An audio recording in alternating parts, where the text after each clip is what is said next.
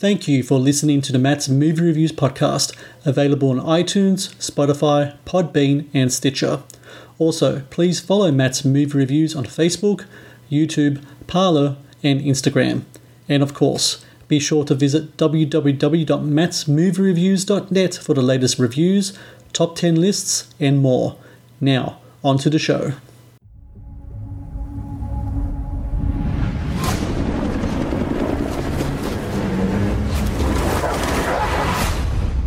Greater scourge facing America from within. The president takes the opioid crisis very seriously. The kid got snagged at the border. The courier? Took a year of undercover work to get this far. Maybe it's dangerous to press a big sale now. Yeah, but what choice do we have? Our product will be the first truly non addictive painkiller. What the hell is going on? All the addiction centers are lighting up. And then by day 10, they're dead. I'm looking for my son. Were you aware of any issues with your son? Like what? Hello and welcome to the Matt's Movie Reviews podcast. I am your host, Matthew Perkovich, and this is episode number 336. Out now in Australian cinemas and available on digital in the US is Crisis, a crime drama that delves into the far reaching impact of the opioid epidemic, exemplified through three stories involving law enforcement, the pharmaceutical industry, and the lives of everyday Americans a character driven story, masterfully crafted and performed. Crisis is a timely and important movie, and I'm happy to say that joining me now is the writer and director of Crisis, Nicholas Jarecki. Nicholas, I thank you very much for your time today. Oh, Matt, it's a pleasure to be here. And um, I have to say uh, two things I don't even know how to process. Number one, that you've done 336 episodes, Yes, which sir. is, uh, I've only done five movies. And so that's extremely impressive. And then number two, your very kind words on the film. So thank you. And I'm, I'm glad you enjoyed it. Oh, absolutely. And, you know, I was saying just now, it is an important movie. I mean, the st- statistics in regards to the um, opioid epidemic in the States, I mean, just staggering. It's like 100,000 deaths per year. I just read this morning that um, in 2019, 10.1 million Australian uh, Americans aged 12 and older misused uh, opioids in that year. I mean, it's, you know, there are many different films that could be made uh, uh, about the epidemic. What's interesting about your film is that it kind of it covers all its bases. You know, did you know that when approaching a movie like this, that you needed uh, a wide-ranging film to cover like a really wide-ranging problem? Well, yeah, absolutely. I mean, I uh, I had always loved these films that uh, look at things from multiple viewpoints, you know, and tell different stories. I mean, sort of the progenitor of that type of cinema. You know, I'm sure it goes back before him, but you know, for me was Robert Altman. Mhm. Um, you know, the seminal film Nashville, of course, um, and I had always loved shortcuts. Um, when Bret Easton Ellis and I wrote a film called The Informers, a, a sort of ill-fated production, um, but you know, we had taken a book of his short stories and interwoven them. Um, you know, and so it was a form that was always very exciting to me.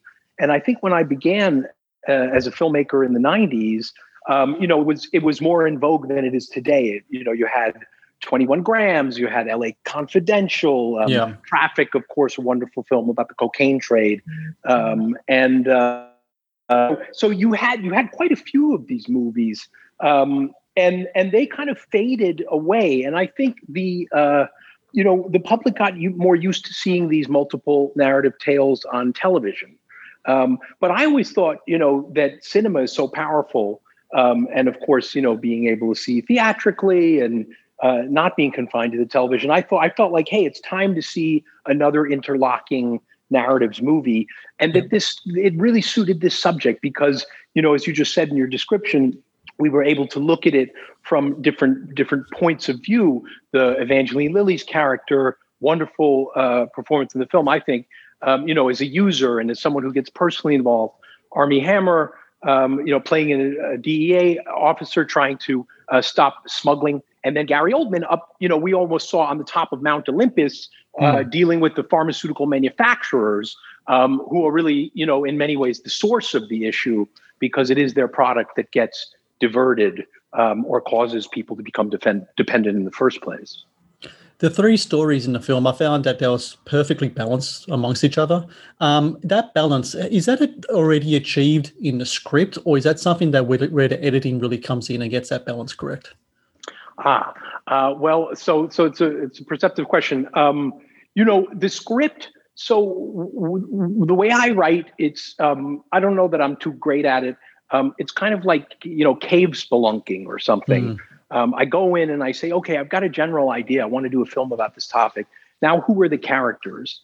Um, and then you know there's a there's a kind of alchemical process where you're you're trying to excavate the stories and so so i wrote each story as its own thread you know maybe halfway.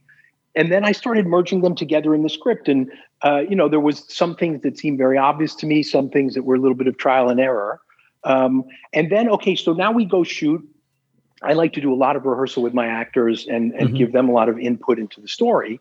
Um, so, okay, but now we go in the cutting room, and we were in the cutting room on this picture for you know about seven months, and I had some really wonderful minds helping me. You know, of course, my editorial team, uh, but then I you know would bring in other filmmakers, Marc Forster, my friend Taika Waititi. You know, different people would come in and and we'd screen it in small audiences, and then yeah. we'd start to play with the narrative. And so we would say, well, hold on a second. You know, we see this thing here, uh, you know, Lily Depp. Well, shouldn't we, maybe we see her a little bit earlier. It helps inform this, this character's motivation or, you know, hey, these two sequences, uh, you know, it's a little, doesn't it feel like it's a bit slow here or, you know, the energy's lost? Okay, well, how about if we move, well, we can't move it because that was a day night. So, you know, in the editing, um, you know, you, you of course are constrained by, the the practical ramifications of the footage that you have.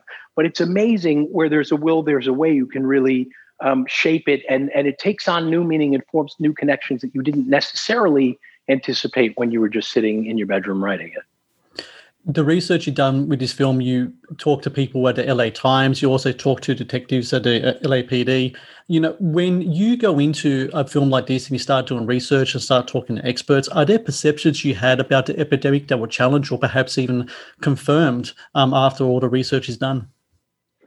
Well, I think the biggest um, the biggest thing, you know, this this started a little bit in a personal way. I had lost a good friend of mine to opioid abuse, you know, mm-hmm. over a decade ago and what what what the thing is is that we didn't understand it back then. You know, it was really only through the Times groundbreaking reporting looking into uh, some of the pharmaceutical manufacturers that we began to understand.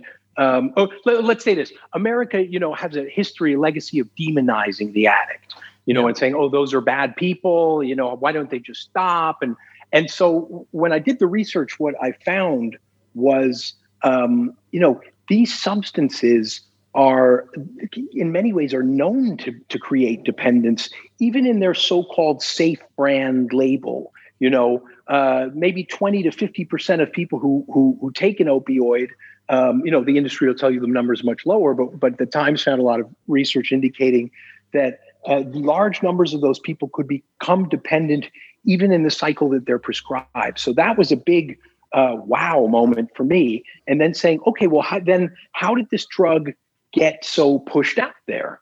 And that's when we found a lot of um, you know understanding that that there was a great marketing effort um, to suggest that these pills were very safe and that they mm. should be used you know to cure the common headache or whatever. When in fact you know the medical industry had controlled this for so many years i mean we've had they were giving morphine to dying soldiers on the battlefield in the civil war uh, so you know it, that that wasn't causing millions of deaths um, until the last 10 or 15 years when all of a sudden there was a massive overprescribing. Um, so I think you know that was fascinating to me, um, and and the fact that that there was no real oversight into this. So you can see the source of this epidemic, um, you know, in some ways comes from a lack of uh, active citizenry, um, you know, and and some of our governmental institutions may be failing us, but ultimately, you know, that's something we have to take responsibility for uh, if we want to move forward and make progress to change that. In the film, Armie Hammer plays a DEA agent, and something about his character is that his sister is in the throes of heroin addiction. Did you find in your time collaborating with law enforcement that that kind of thing was common amongst them? That perhaps they had a family member or friend that was addicted or had you know passed away from addiction, and that was a motivating factor for them in the profession that they choose? Well, uh, absolutely, and you know, I I was surprised to learn that because some of the origins, you know, as a as a writer, sometimes you you you write something but you don't make it. Um, but you come back later and you use pieces of it. I did this in Arbitrage, my last film. You know, when I was a very young man, I had written a novel about someone who does something corrupt on Wall Street. I never published mm-hmm. the novel, but I had a kind of great central scheme in it and I used it. So here with this film, um, I had long ago worked on a television series about uh, undercover DEA officers, and and that was all based on real people. And in doing the research from that, I found that indeed that's often a reason that people go into uh, drug enforcement because they have family members, you know, or, or people who are close to them that have struggled with substance abuse, and um, a large number uh, of, of of these these uh, law enforcement people do. Um, so I think you know there there is a personal motivation for people who are in the drug war because it's really it's a difficult, dangerous, deadly you know business um, and and and and it can really take a toll. So I think um, you know it's not surprising that people have something close to home that they want to make a difference about. I want to say also one of the things that was very interesting to me as I got to know these law enforcement guys, and a wonderful consultant, Steve Opferman, who had you know we modeled this all on real events. So there's a real cartel, a syndicate he took down, making counterfeit fentanyl and all all this kind of stuff. Uh, but you know, uh, sort of surprised that uh, you know they're they're not necessarily these you know super anti-drug or anti-drug culture uh, people. You know, it's it's a more nuanced approach, especially in the DEA. You'll find a lot of thinkers. You know, a lot of uh, a lot of very smart people. Um, you know, and they want to inter interdict uh, at the source. Uh, you know, and stop the real flow of, of very dangerous things like fentanyl. I mean, that's you asked me about surprises. Fentanyl was another big surprise. This yeah. extremely potent um, chemical compound, uh, you know, that that is making its way into cocaine and uh, counterfeit medications, and you know, little just even micrograms of it can be fatal. Um, so very dangerous, very easy to get. Up until a couple years ago, you could go on Alibaba.com and order some precursor fentanyl and have it shipped over from China. Uh, yeah. So, so, so I couldn't believe there was this whole, you know, not the dark web, like just almost the Amazon. Uh, yeah. You know, let me get some fentanyl. So, um, so all of that was very surprising. The most interesting story, I think, is the one involving Gary Oldman's character. He's a biologist. He takes on a, a pharmaceutical company who's actually funding his lab. He does research for them. They want to put out a new drug that they say is um, free from addiction. Um, he finds in his results that that's not the case. There's a, a big kind of battle that happens there.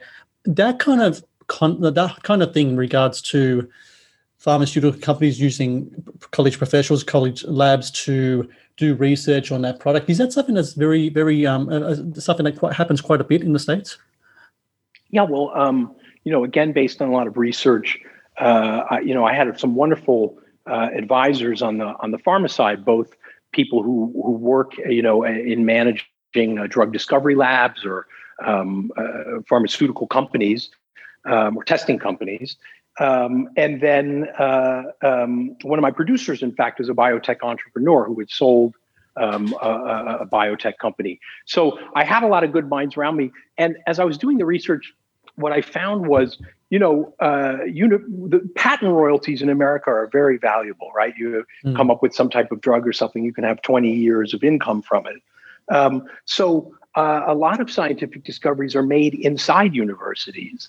Um, and then the university will end up getting a piece of the uh, revenue and it can be you know it can be extremely significant and become a major part of their endowment so i think you know that was a kind of fun uh, area for me to explore i love greg kinnear who plays university dean in the storyline um, he's an old friend and he's he's such a warm wonderful guy but to put him in this role of a very conflicted you know, do I do what's right for the university? Do I do what's right for the people? Um, yeah. You know, have I sold my soul?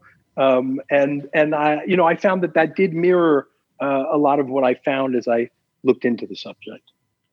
Um, I have to ask, what's the Gary Oldman experience like? He's hands down one of the greatest actors of our, of our generation, any other generation. What is it like to direct him in a movie? Well, it, it's a wonderful experience. And he was, you know, he's a producer on the film as well. He was the first person I went to with the script. I um, mm. I had met him right around the time of Darkest Hour, and we were talking about another project. And I wrote this as the topic took on more urgency in the media, and also for me personally, I continued to have people who got impacted by opioids, and so I brought it to him. And right away, you know, he jumped in and he was like, "I know about this. You know, I know about this world. I know about addiction.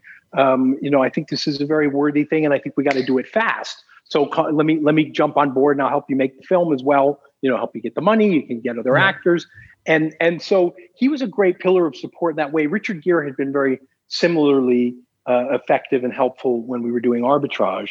Um, so sometimes you meet these people who are really just kind of champions of something and and help you get it together. Um, from a from a performance side, as an actor, um, you know, it, it's it, I have to say it's almost like what I imagine driving a Ferrari.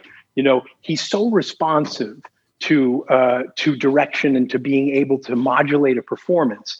You know, he has these classical theater-like capabilities where you can give him an intention. You say, "Okay, confront. I want you to confront Greg."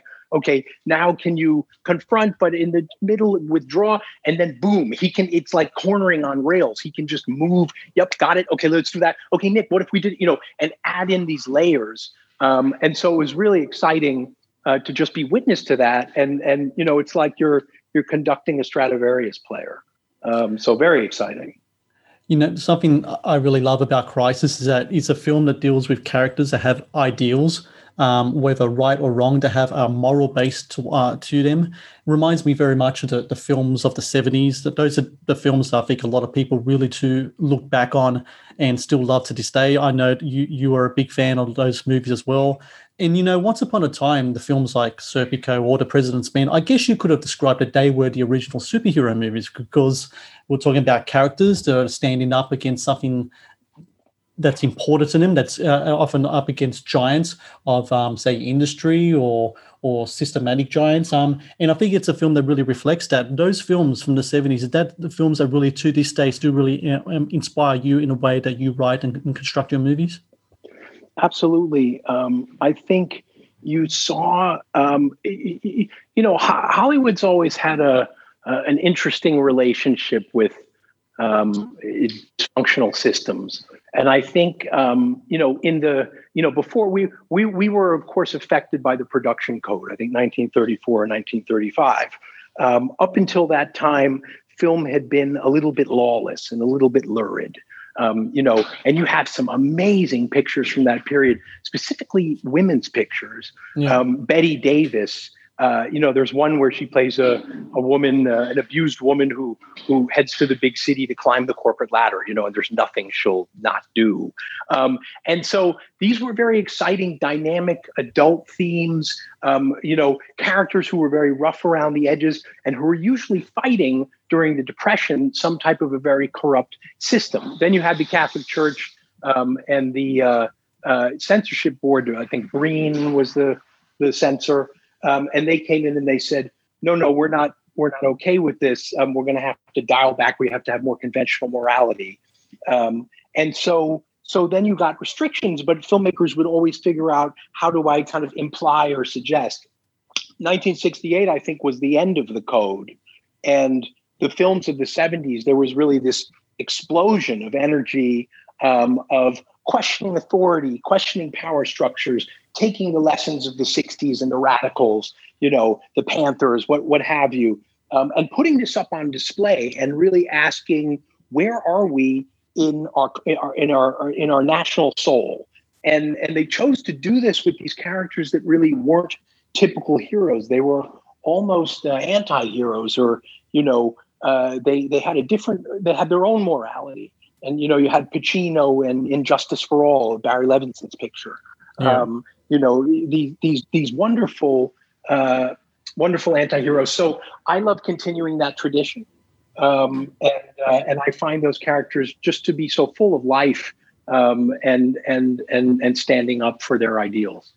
And that's something I really love about your movie as well. And so for everyone listening, Crisis out now in Australian cinemas, out now in digital in the US as well, doing very well on iTunes. It's a film I could recommend everyone to watch. Um, I love this film, Nicholas, and I thank you very much for your time today. And hopefully, uh, when it comes to future films of yours, we can talk in the future as well. It would be a pleasure. This was so much fun, and uh, you really uh, asked different questions than everybody else. So I had a great time thinking it through with you.